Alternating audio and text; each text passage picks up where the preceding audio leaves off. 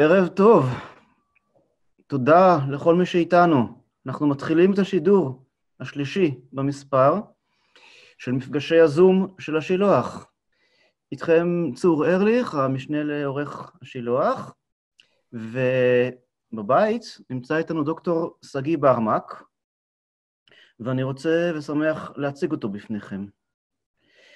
שגיא הוא דוקטור שגיא ברמק, ממש דוקטור טרי, דוקטור להיסטוריה אמריקנית, אבל הוא מומחה לעוד הרבה דברים אחרים, הוא איש הגות, כלכלה ומחשבה מדינית, הוא עומד בראש תוכנית אדם סמית במכון ארגמן, תוכנית לפילוסופיה מדינית וכלכלה, מטעם קרן תקווה, שהייתה אמורה להתחיל לפעול כבר בשבועות אלה, אך מחמת צוק העיתים, תתחיל לפעול בקרוב. שגיא כבר ודאי מוכן לחלוטין, ויש לו הרבה מה להעשיר את מיטב המוחות הצעירים בחשיבה מדינית וכלכלית. דוקטור ברמק הוא עמית מחקר בקרן תקווה, והוא אחד המשתתפים הפורים וה... ביותר בשילוח לאורך הגיליונות. בין היתר הוא פרסם מאמר חשוב על חופש החוזים, יחד עם עידן ארץ הוא פרסם מאמר על חוק להגבלת הגירעון. היו לו כמה ביקורות, ספרים ארוכות ומרתקות, למשל על ספרו של יובל לוין, הפולמוס הגדול, שהתפרסם השבוע שוב כאשר יאיר לפיד נצפה מעיין בו בעת דיון בכנסת. הוא כתב לאחרונה ביקורת על ספר בלשון האנגלית של סמואל גרג, על תבונה, אמונה והמאבק למען הציוויליזציה המערבית. אבל המאמר הראשון של שגיא בהשילוח התפרסם כבר בגיליון השני של השילוח, שזה לפני שלוש שנים וחצי, ומדוע אנחנו חופרים כל כך עמוק בהיסטוריה, כשיש לנו אפשרויות בכל גיליון, יש לפחות שישה מאמרים חשובים וארוכים על סוגיות מרכזיות, מפני שקודם כל, שהנושא מתחבר לדברים שמטרידים אותנו בימים אלה. שגיא כתב מאמר שנקרא "המדינה לא בבית ספרנו", וזה אף על פי שאנחנו אוהבים מאוד את המולדת ואת מדינת ישראל, אבל לא בבית ספרנו במובן הכי מילולי של המילה. שגיא חושב, ואני מתאר לעצמי שהוא ישכנע את מי שעדיין לא חושב ככה במחצית השעה הקרובה, שהמדינה צריכה לצמצם את המעורבות שלה במערכת החינוך. מערכת החינוך צריכה להיות משוחררת יותר, מופרטת במידת מה, תחרותית, עם הרבה חופש בחירה להורים.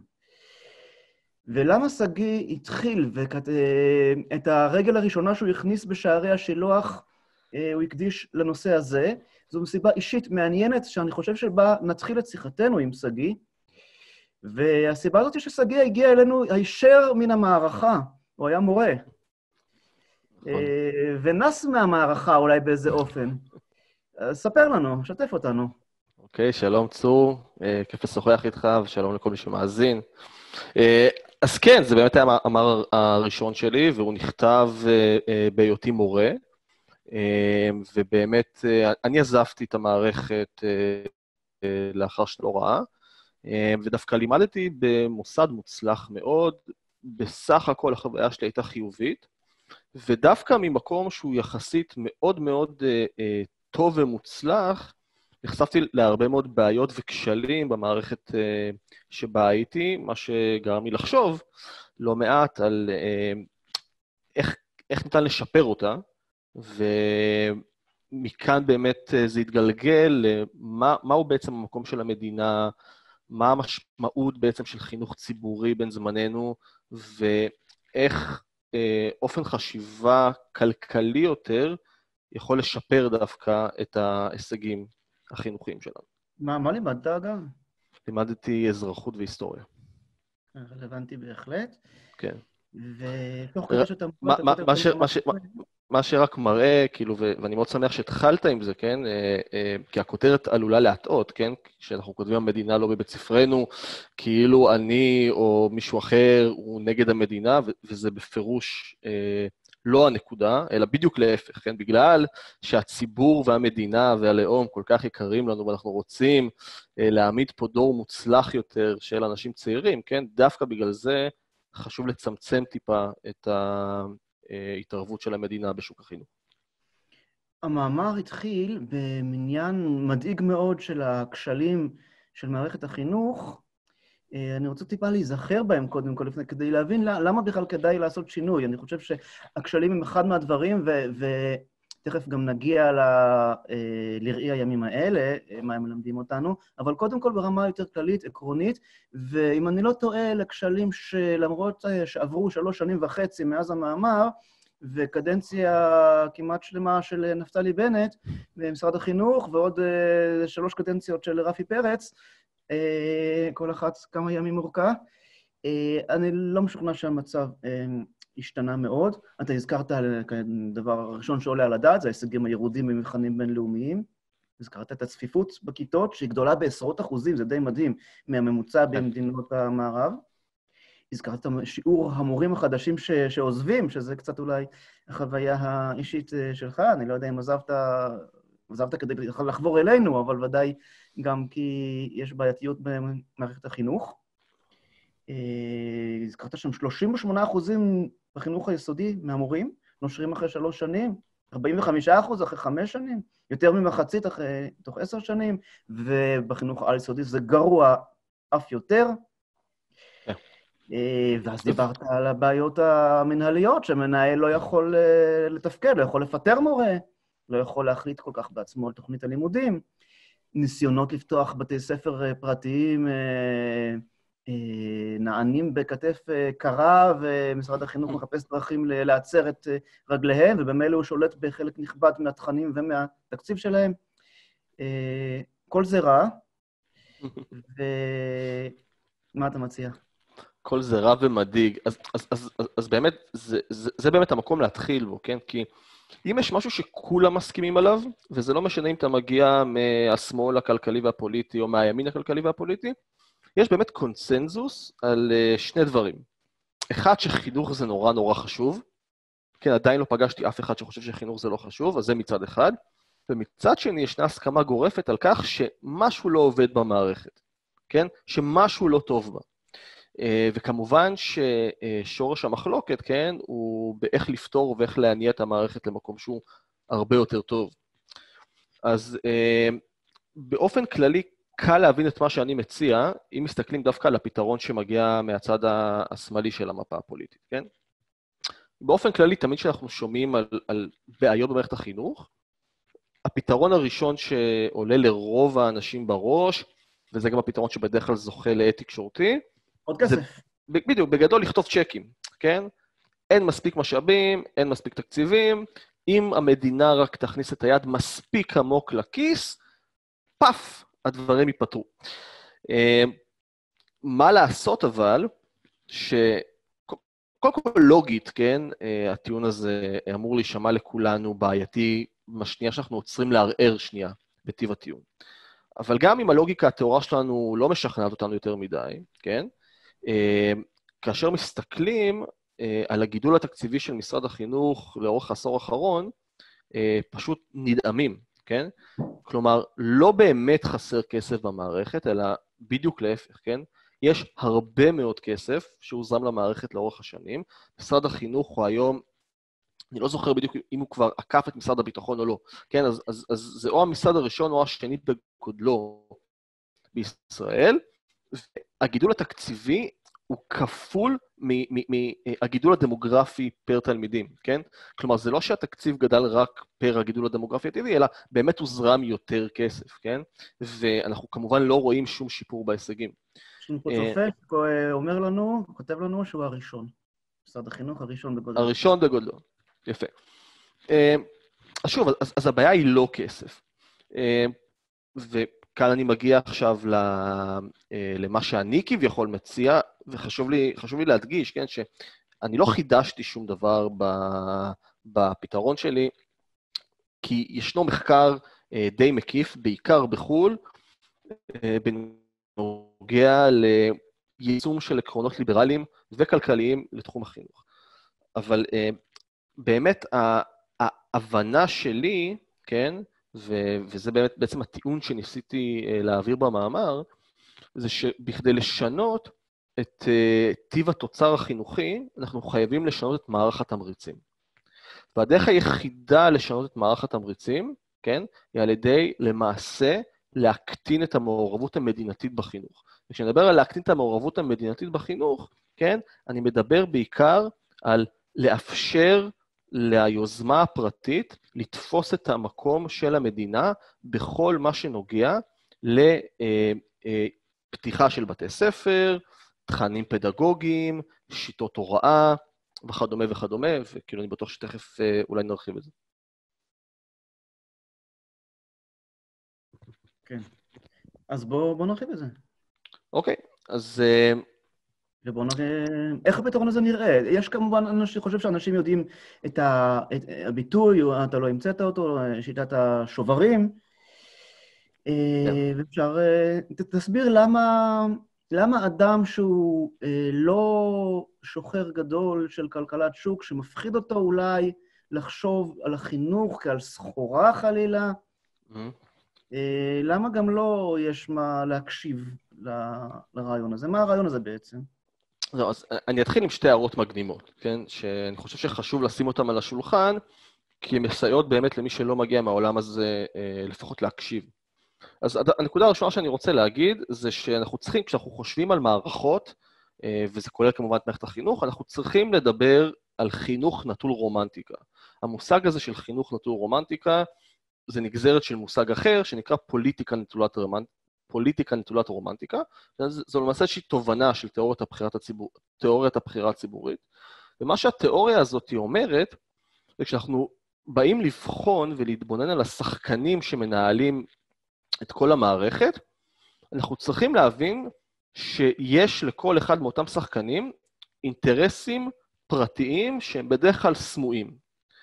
לצורך העניין, בואו ניקח למשל אה, את אה, ארגוני העובדים, אוקיי? וניקח למשל את ארגון המורים. אם תדברו עם הנציגים של ארגוני המורים, אה, או עם מורים שתומכים בארגוני המורים שלהם, כן? אתם אף פעם, אה, אתם, אתם תמיד תשמעו את אותה תשובה, כן? המטרה של ארגון המורים, כן, זה לשפר את איכות ההוראה בישראל, לצורך העניין, כן?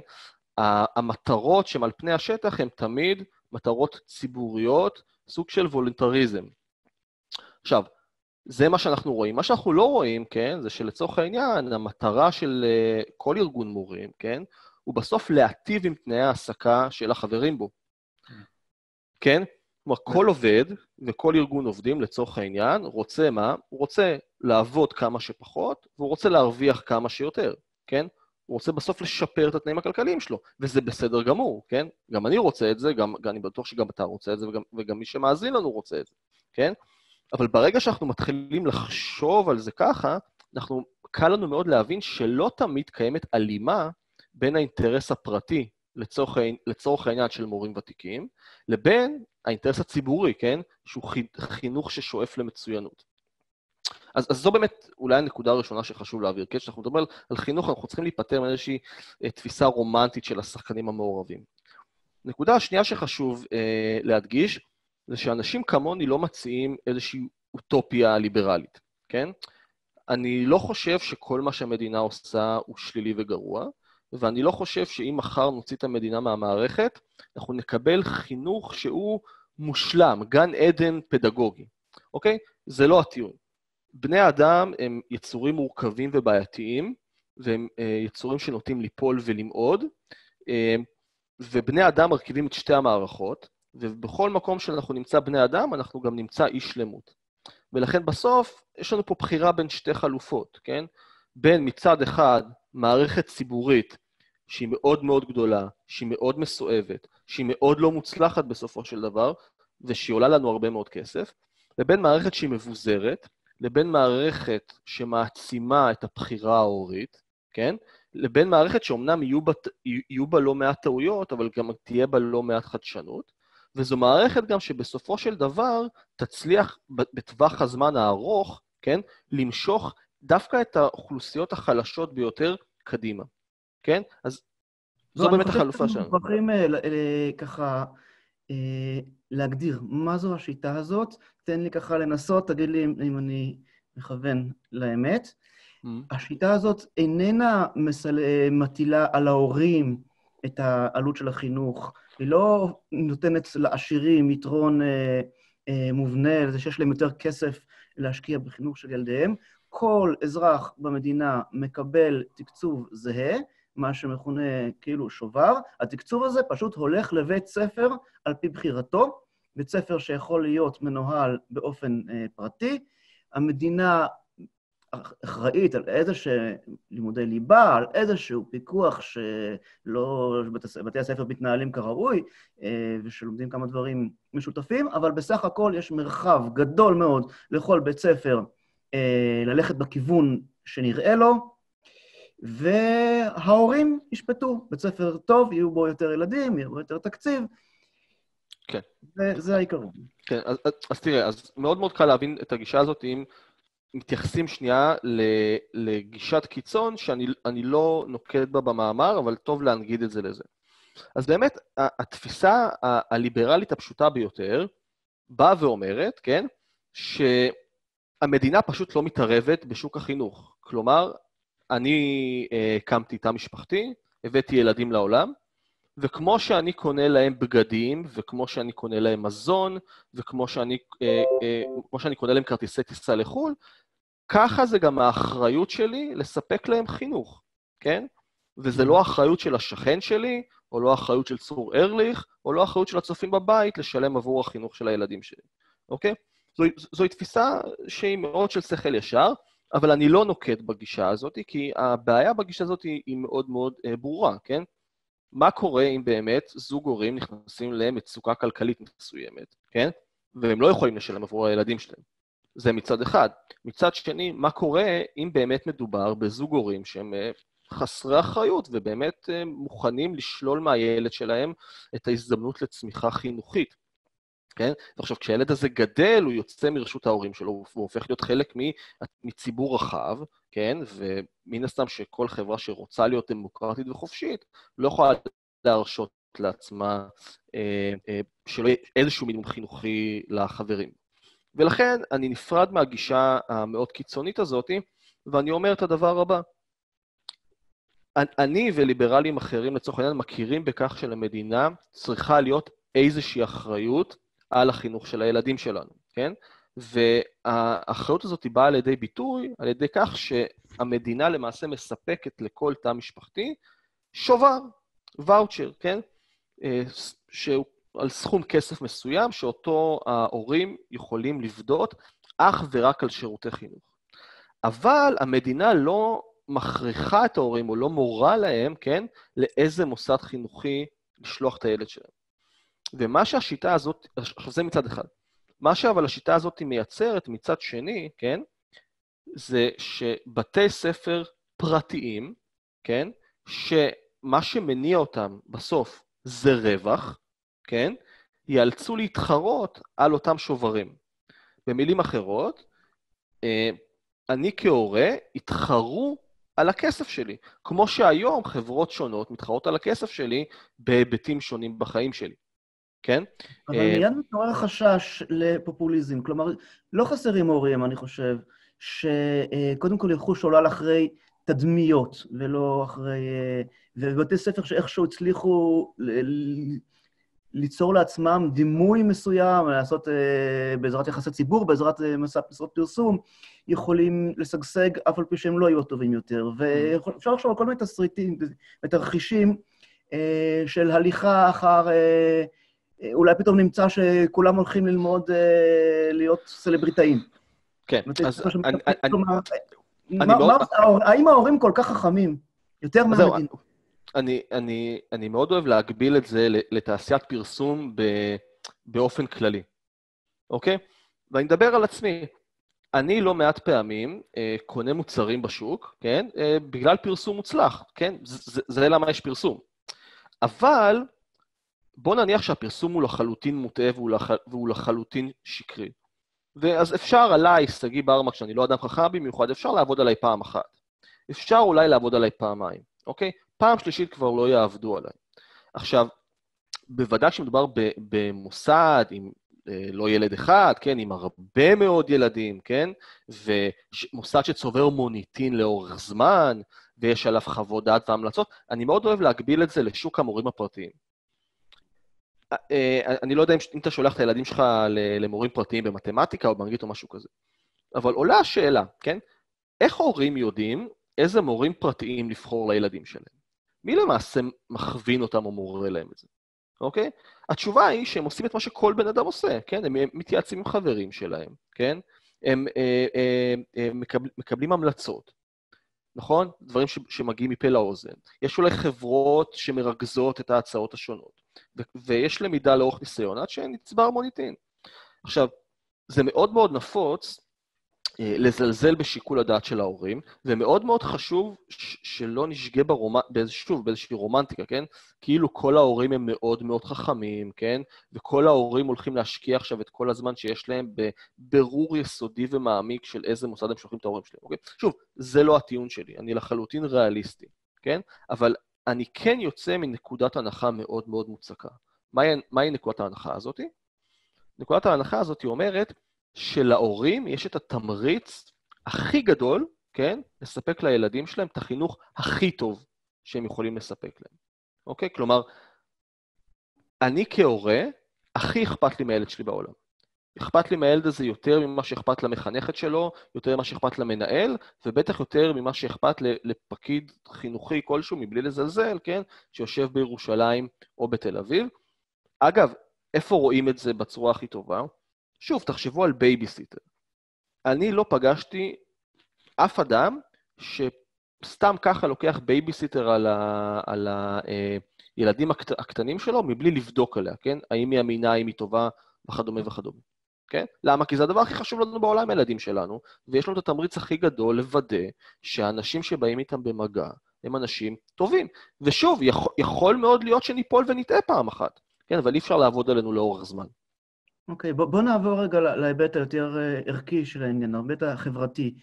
אה, ואולי כנקודת מוצא, נזכר באיור המאוד מוצלח שהיה למאמר אה, הזה כשהוא נתפס בשילוח. אני אכניס לו מצלמה. תראו. בן גוריון. רואים פה, רואים טוב. יש לנו פה כיתה שכולם, המורה הוא בן גוריון, מייסדה הגדול של הממלכתיות, אתוס הממלכתיות בישראל וכור ההיתוך. החינוך כזה הוא ממלכתי, והוא החליף חינוך של זרמים אידיאולוגיים, כמו זרם העובדים.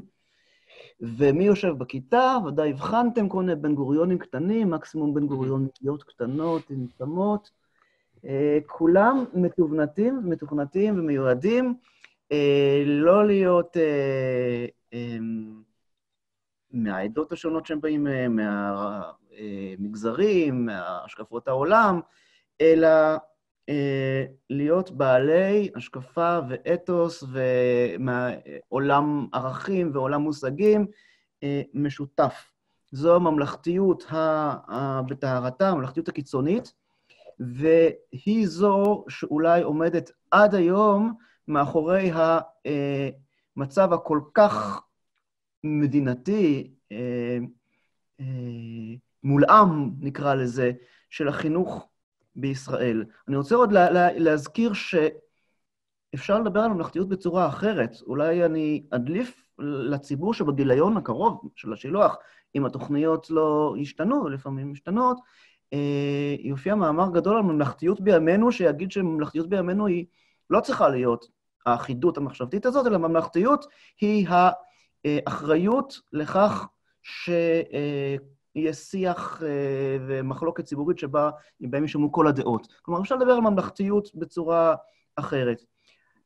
אז באמת, אה, אני חושב שהרבה אנשים ישאלו איפה הממלכתיות, מה נעשה כשהחינוך לא יהיה ממלכתי, אלא אתה נותן לכל מיני כוחות, לכל מיני קרנות, אנשים כמובן נורא מפחדים מגופים עשירים בעלי אג'נדות. כן. לאן ילך, תלך ממלכתיות? כן, אז, אז אה, באמת אה, חשוב, חשוב להתחיל טיפה בקצת היסטוריה, בסדר? אני, אני, אני כותב את זה במאמר, אה, אני אגיד את זה פה ממש בקצרה.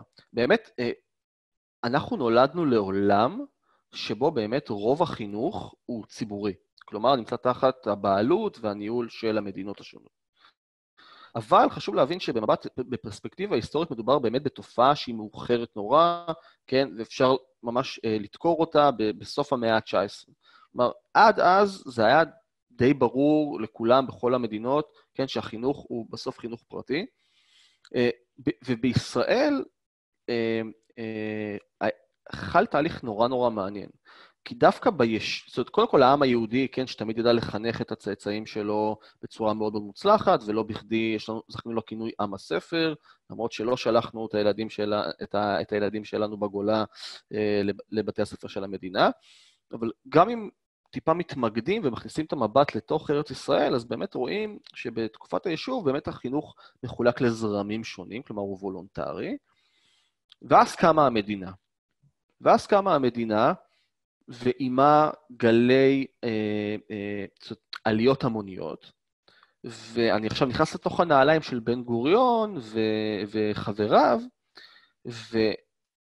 והמחשבה שהנחתה אותם הייתה שאין לנו פה בארץ ישראל באמת חברה אזרחית יציבה, אחת שהתפתחה לאורך זמן. מה שיש לנו פה זה בליל של גלויות, שאין להם יותר מדי מן המשותף אחד עם השני, כן?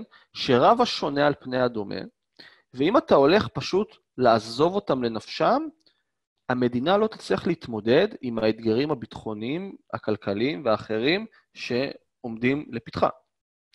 ולכן המסקנה של, של ההנהגה הפוליטית והאינטלקטואלית בת הזמן היא באמת לייצר איזשהו כור היתוך. כן, ושהתמונה שהראית מקודם מייצגת את זה בצורה הכי טובה. כלומר, המדינה לוקחת על עצמה את הסמכויות ואת הכוח... לא, לא אמרתי של מנחם הלברשטט. נכון. אה, אז המדינה לוקחת את, ה, את, ה, את הכוח וסמכויות שבזמנים רגילים אולי היינו משאירים לחברה האזרחית, והיא למעשה מייצרת חברה. כן? יש פה סוג של הנדסת חברה בצורה הכי גסה וגולמית שלה. עכשיו, אפשר להתווכח האם ההחלטות ההיסטוריות הללו היו מוצדקות או לא, אוקיי? זו שאלה חשובה, היא מעניינת לא מעט חוקרים, נכתב על זה לא מעט. מה שאני טוען במאמר, כן, זה שבישראל של שנת 2019, היום זה 2020, כן, uh, התפיסה הזאת היא כבר מיושנת, והיא מיושנת משתי סיבות. קודם כל, אמפירית ועובדתית, uh, רוב הישראלים שנמצאים היום במדינה שלנו הם ילידי הארץ. כלומר, אה, אני מדבר, על, אני מדבר עליי, בסדר? אני לא יודע מה זה גלות. אף פעם לא גדלתי בגלות. אני יודע מה זה להיות ישראלי, אני יודע מה זה להיות חלק מאוכלוסיית רוב, והמציאות ההיסטורית של הסבים שלי, שוב, היא זרה לי, כן? כלומר, אני לא זקוק יותר לאותה הכוונה והנדסה גסה של המדינה, כן? אז אני חושב שקודם כל, ההצלחה של הפרויקט הציוני, יתרה את מה שאולי היה הכרחי בתחילת הדרך. אז זה מצד אחד. מצד שני, אני חושב שחייבים להדגיש ולס... ו... ו... ולהעיר את הצדדים השליליים, כן, שאותו כור היתוך יצר, כן? הרי לצור... לצורך העניין, אה, בין אם נאהב את זה ובין אם לא, נכון, השד העדתי עדיין קיים, לצורך העניין. ובכן, כשמסתכלים על, על, על מי אחראי לדבר הזה ומי הוליד את זה, אז רואים שלצורך העניין, חלק מהסיפור זה הסיפור של ההסללה, נכון? כולנו מכירים את המילה המפחידה הזאת, כן? מה, תגיד למי שלא? כן, הסללה זה, זה כלומר, השליחה של ילדים, בדרך כלל מיוצאי אה, אה, עדות המזרח, כן? לבתי ספר מקצועיים, כן? ש... אה, אותם, כן? הראו להם את הדרך, כן? למקצועות מסוימים שכביכול קיבעו אותם באיזשהו מאמץ סוציו-אקונומי שהוא נמוך בהשוואה למקביליהם אה, שהם יוצאי עדות, אה, לא יודע, אשכנזים. זה מפני שלהורים שלהם לא הייתה אפשרות לבחור. בדיוק, ולא הייתה אפשרות לבחור. ומה שאני uh, טוען למעשה, כן, זה שמי שאחראי לה, להסללה הזאת ולפערים הללו, זה לא איזשהו שוק חופשי פורח בחינוך, אלא בדיוק ההפך, כן? המדינה לקחה על עצמה הניהול החינוכי בשנים הראשונות, כן? והיא זה שלמעשה יצרה את הבעיה שכולנו מנסים עד היום לפתור אותה. ולכן, אם אנחנו רוצים להשאיר את כל זה מאחור, אנחנו חייבים בין השאר, כן, להוציא את המדינה מהסיפור.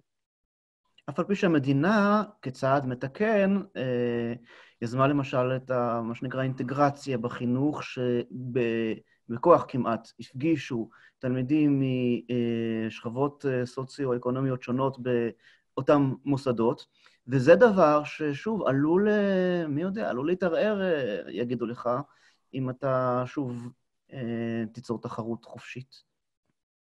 כן, הבעיה היא שאני לא רואה איך, איך זה בדיוק אה, מתערער. כולם יקבלו את אותו אה, תקציב לכל תלמיד. זהו, אז... אז זה לא שתהיה הפרדה בין עשירים לעניים.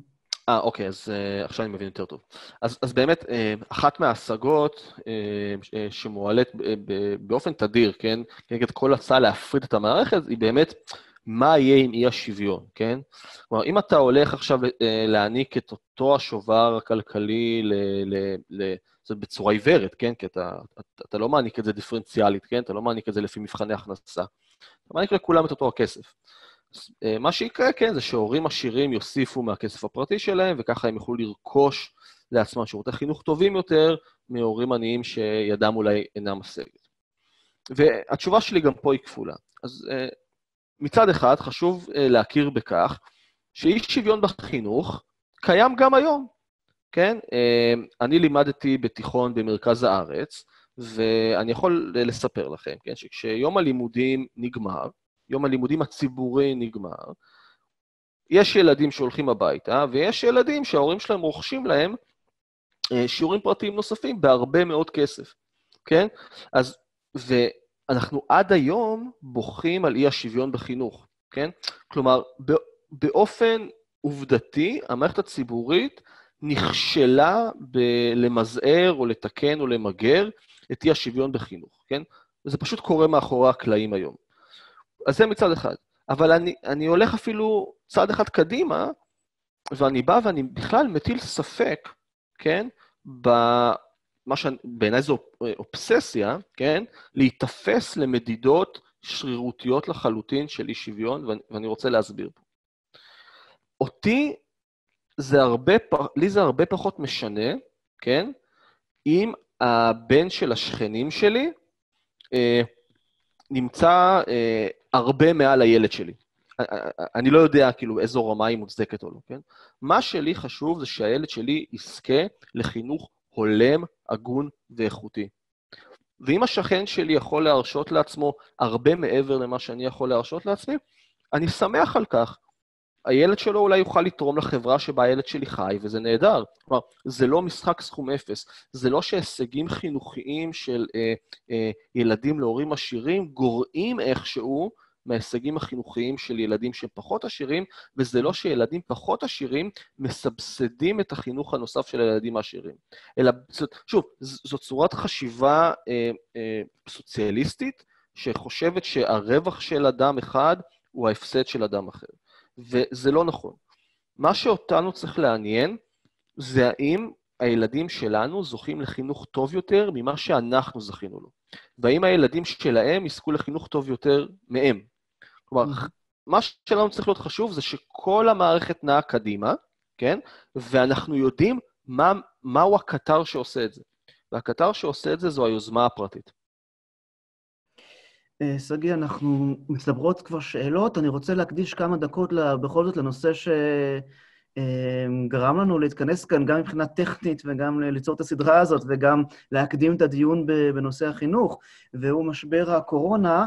ולחשוב איתך מה למדנו מהמשבר הזה, בעיקר בראי אה, הנושא שדיברנו עליו. כלומר, האם מערכת חינוך אה, מופרטת, תחרותית, אה, האם במערכת כזאת היו נראים אחרת נושאים שמציקים לציבור ההורים בימים אלה, והראשון בהם הוא אה, נושא הימי חופשה, הנכונות של המורים ללמד, מה שאנחנו רואים בהתנהגות של אה, ארגון המורים. זה היה יכול להיראות אחרת? כן, אז... שארגון אז... המורים זה ארגון מורים, ואיגוד מקצועי תמיד יש, גם כן. במערכת. אז אה, אני, אוקיי, אוקיי, אז הרבה שואלים אותי את זה, ו, ואני חושב שצריך להגיד שני דברים. קודם כל, אני חושב שאנחנו צריכים להיות מאוד זהירים בהפקת לקחים מאירועי קיצון.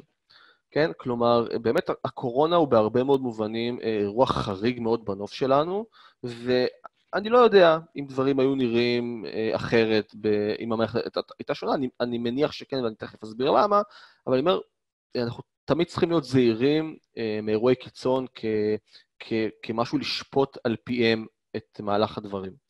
עכשיו, למה אני בכל זאת אבל חושב שכן דברים אה, היו נראים אחרת? וכמו שאתה אמרת, הסוגיה, כן, של האם, האם אה, ילמדו בקיץ או לא, היא דוגמה טובה לכך. תחשבו על זה. היום, כדי אה, להגיע לאיזושהי הכרעה, האם כן, כן יחזירו לנו ימים אה, בחופש הגדול או לא, האם כן תהיה למידה מרחוק או לא תהיה למידה מרחוק, הכל מתנהל ברמה הלאומית. כלומר, זה הכל או כלום. זה או שאתה מגיע להסכם עם כל המורים, או שאתה לא מגיע להסכם עם אף אחד מהם. וזו בעיה. כלומר, הבעיה פה היא הגמישות הת... התעסוקתית, ומה שנובע ממנה, כן, זה בסוף גמישות ניהולית. במערכת פרטית, הרבה יותר קל לקהילות מסוימות ולבתי אה, אה, ספר מסוימים להגיע להס... להסדרים מקומיים.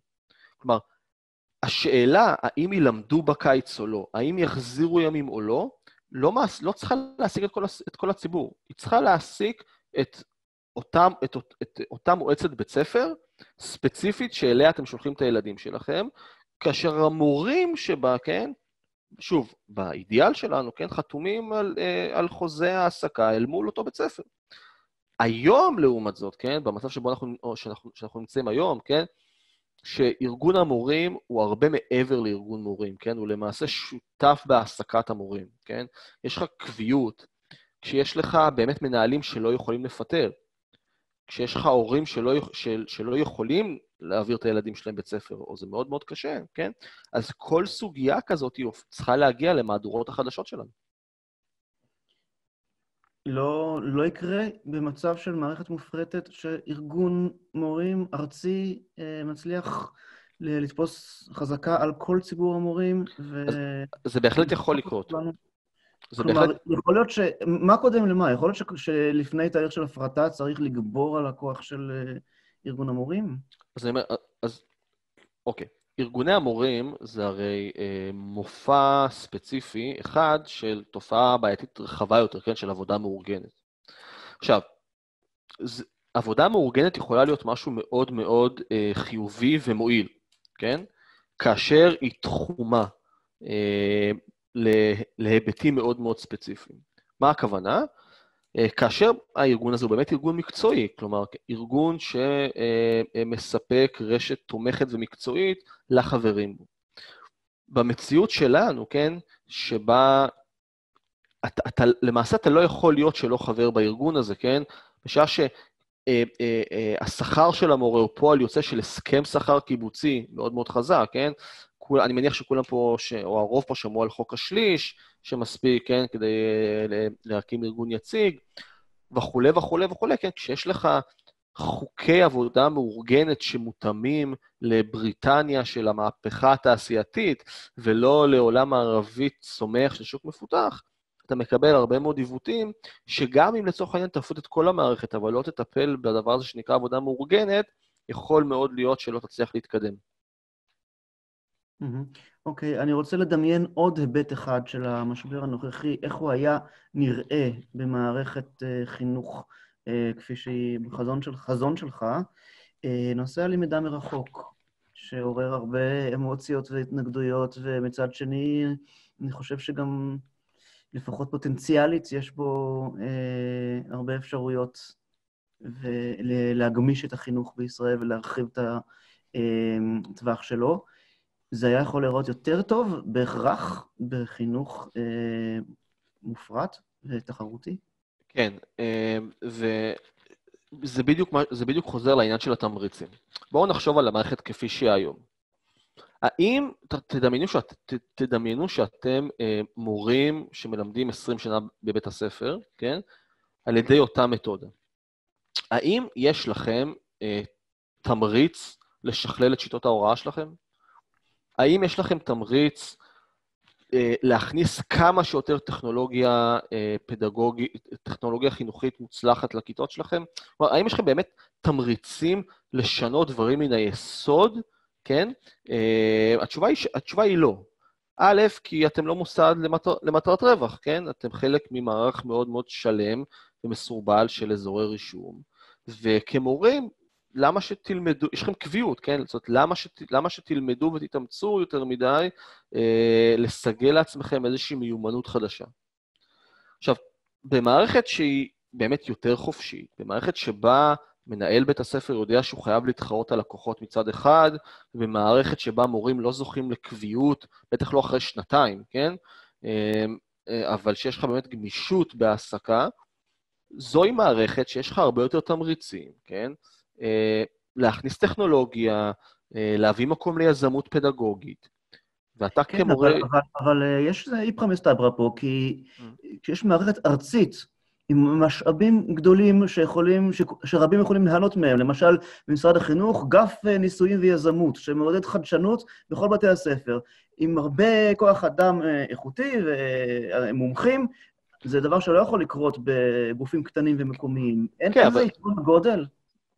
אז התשובה היא לא, והנה, יש לנו, יש לנו, יש לנו פה ניסוי ב, בשידור חי. עכשיו, אני, אני, אני כן יודע שבחלק מהמקומות הלמידה מרחוק עבדה לא רע, אני יודע אבל שבמקומות אחרים זה היה קטסטרופה. אבל לא משנה, יש לנו, כמו שאמרת, אגף שלם שתכנן וניסה למסד את הלמידה מרחוק. בואו נגיד שהאגף הזה נכשל, אוקיי? מה קורה אז? מי נושא באחריות לכישלון? התשובה היא, אף אחד, למי, למי אתה אמור לבוא בטענות? אוקיי, הנה, בואו בוא נניח לצורך העניין שהלמידה מרחוק הייתה נכשלת בכל בתי הספר. אני שואל שאלה פשוטה, מישהו היה מאבד את מקום העבודה שלו? כאילו, היה קורה משהו? מישהו היה, היה עוקב אחרי ה, אה, אה, הניסיון להבין מה לא בסדר, כלומר, בצורה שזה לא סתם לכתוב דוח? עכשיו, שוב, התשובה היא שלא, ומסיבה מאוד פשוטה, זה כסף ציבורי. זה הכסף של הציבור שהלך פה לאיבוד ו- ובוזבז, כן? אז זה בסדר. אז להפך, הדבר הזה נכשל, אז מיד תעלה דרישה לתקצוב נוסף. ומערך התמריצים פה הופך להיות מופך לחלוטין עוד פעם, כלומר, אתה למעשה מתמרץ כישלונות. כי ככל שאתה נכשל יותר פעמים, ככה כביכול אתה מצדיק את הדרישה שלך לכסף ציבורי נוסף. Mm-hmm. אנחנו אה, נעיין עכשיו בשאלות שנשלחו אלינו, אנשים מוזמנים לשלוח עוד, אני רק מקווה שנספיק, וננסה לענות בקצרה על כמה שיותר מהשאלות. אני קודם כל פותח את השאלות, אה, שאלה אחת שהגיעה בערוץ השאלות והתשובות, אחר כך יש פה גם ערוץ אה, צ'אט. אז אה, אני מסכים ברק גלבוע. אני מסכים עם כל מה שדוקטור שגיא אומר, אבל מישהו פה מסוגל לראות אופציה כזאת, שמפרקים את הכוח של הסתדרות מורים וארגון המורים ויגרמו לתחרות על החינוך? טוב, אז השאלה על עניין של הריאליות של העניין. אה, אני אופטימי. אני חושב שאם אני משווה את השיח הציבורי אה, של ימינו, נאמר בהשוואה לחמש שנים אחורה, אה, זה הבדל, יש הבדל מאוד מאוד משמעותי, בעיקר בקרב אנשים צעירים. Uh, אני מאוד מאוד אופטימי, זאת אומרת, אני חושב שאם נמשיך uh, לשוחח ואם נמשיך לפרסם, uh, ואם תמשיכו לקרוא שילוח ולקרוא את ספרי שיבולת ולהפיץ את, הדעות ואת הידע שלכם, אני חושב שלאט-לאט אנחנו נתחיל לראות לא מעט שינויים. יפה. טוב, נפתח את הצ'אט, הצ'אט. איך זה עובד? כאן זו שאלה אחרי שאלה. אמ, אנשים פה שואלים, ליטל רכס, מי יוכל להחליט האם פותחים בית ספר, מתי והיכן? כלומר, האם, עד כמה תהיה, למי תהיה הבקרה או הפיקוח בחזון שלך? כן, אז זו שאלה יפה מאוד של ליטל. אמ, אני, אני, כן, אני כן אגיד לך מה, מה קורה היום. כלומר, היום זה מאוד מאוד קשה לפתוח בתי ספר, אתה צריך לקבל את האישור של באמת אה, משרד החינוך, ו... הפתיחה של בתי הספר היא מותנית בכך שאתה לא פוגע בבתי ספר ציבוריים. כלומר, נניח שפתחתי אחלה בית ספר, ובגלל שהוא בית ספר טוב, אז מה שקורה זה שההורים רוצים להעביר את, הילד, את הילדים שלהם מהמוסד הציבורי למוסד שלי. מה שכביכול פוגע בילדים שנשארים עכשיו במוסד הציבורי. מה גם שיש שם מורים בקביעות, שאתה חייב לספק להם שעות הוראה, אבל עכשיו הכיתות שלהם הצטמצמו, אז אתה עלול להפר את הסכמי השכר שלהם. כלומר, המערכת בש... בשיטתה הנוכחית מענישה הצלחה, כלומר, היא מונעת הצלחה, כן, כדי לשמר את המצב הקיים. אז קודם כל צריך לבטל את זה, כן? צריך באמת שפתיחת בית ספר לא תהיה אה, קשה, לצורך העניין, מפתיחת מסעדה. עכשיו, כשפותחים מסעדה צריך אישורים, נכון? אתה צריך לוודא שאתה עומד uh, בחוקים של הרשות המקומית, ואתה צריך uh, uh, לוודא שיש לך שירותי תברואה מינימליים, ושהמבנה שלך לא מסכן את הציבור, וכדומה. כלומר, במובן הזה, אני לא נגד רגולציה על, המבנים, כן? אבל אני באמת חושב שלהקים בתי ספר צריך להיות תהליך פשוט מאוד. למה? כי אנחנו רוצים לעודד אנשים, אנחנו רוצים, אנחנו רוצים כמה שיותר ניסויים. ולכן אנחנו צריכים להסכים אולי על איזשהו מינימום, מינימום הכרחי של חיים וביטחון של רגולציה, אפשר לדבר אחרי זה על אה, מינימום פדגוגי גם, אה, אבל לא יותר מזה. חינוך אידיאולוגיה, אגב, בא בחשבון? כלומר, אתה תשמח על חזון של בית הספר של מרץ, בית הספר של אה, ימינה ובית הספר של יש עתיד? אני, אני לא אשמח מזה, אבל לצורך העניין, אני גם היום לא הייתי שולח את, ה, את הילדים שלי לחינוך בישיבה חרדית. אוקיי? כי זה לא מה שאני מאמין בו וזה לא הטעם שלי, אבל אני חושב ש, שלקולגה החרדי שלי יש את מלוא הזכות אה, להעניק לילד שלו את החינוך שהוא מוצא לנכון. טוב, יש כאן הערה של אה, ל"מ, מחקר מראה שהורים יודעים מהם בתי הספר הטובים, אה, ועוד הערה שלו, שאלה, הורים עשירים קונים תמיד יותר, השובר בישראל מספיק לקניית חינוך מעולה, והעניים הם המרוויחים הגדולים, כי המערכת כולה תשתפר. אה, הדברים שאמרת, אני חושב, אולי אחרי שהם נכתבו פה. אה, נתנאל בן פורת, שאלה ארוכה, אה, התשובה תהיה קצרה, אחרת לא נגמור. שגיא, האם נעשו מחקרים אמפיריים אמינים שהתבצעו לאורך זמן ועל אוכלוסייה רחבה, שניסו לבדוק מה ההשפעה של שיטת השוברים על מדדי איכות חינוך ביחס לשיטה הציבורית? אמנם לא בטוח שאי שוויון הוא המדד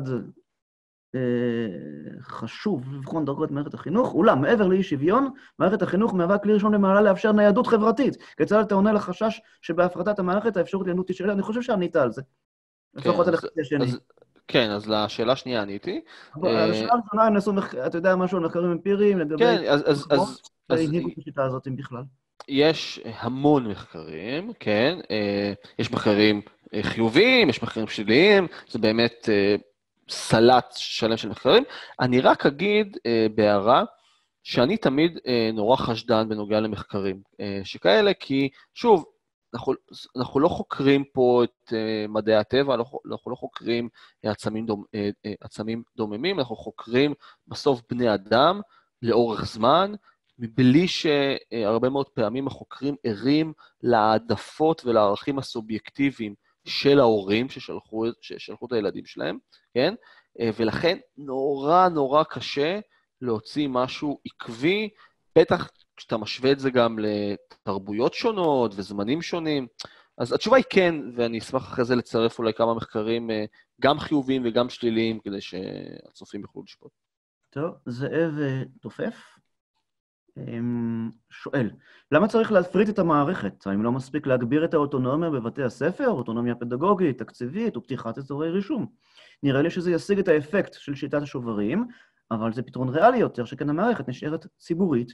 כמו כן, אולי דווקא יש מקום להתערבות ממשלתית, דווקא במצבי חירום, כמו בקורונה, כי אולי טוב שהמערכת תיתן פתרון כוללני, כדי שלא ייווצר מצב שבו באותו משרד יש הורים שילדיהם לומדים כעת והורים שילדיהם לא לומדים כעת. כלומר, יש אולי מצבים שבהם יש מקום להתערבות. כלומר, הוא אומר, במערכת פרטית, עם מצב משברי כמו עכשיו, יכול להיות שבית ספר אחד יפתח ואחד לא, אה, וזה ייצור איזה אי-סדר. אה, טוב. כן. אתה רוצה לדבר על זה או שאתה כן, כן. לא, אני, אני חושב שזו הערה מאוד מאוד uh, טובה ונכונה של זאב. אני חושב שגם כל תוכנית שתרצה uh, ליישם את שיטת, את שיטת השוברים, תצטרך להתחיל דרך השלב הזה.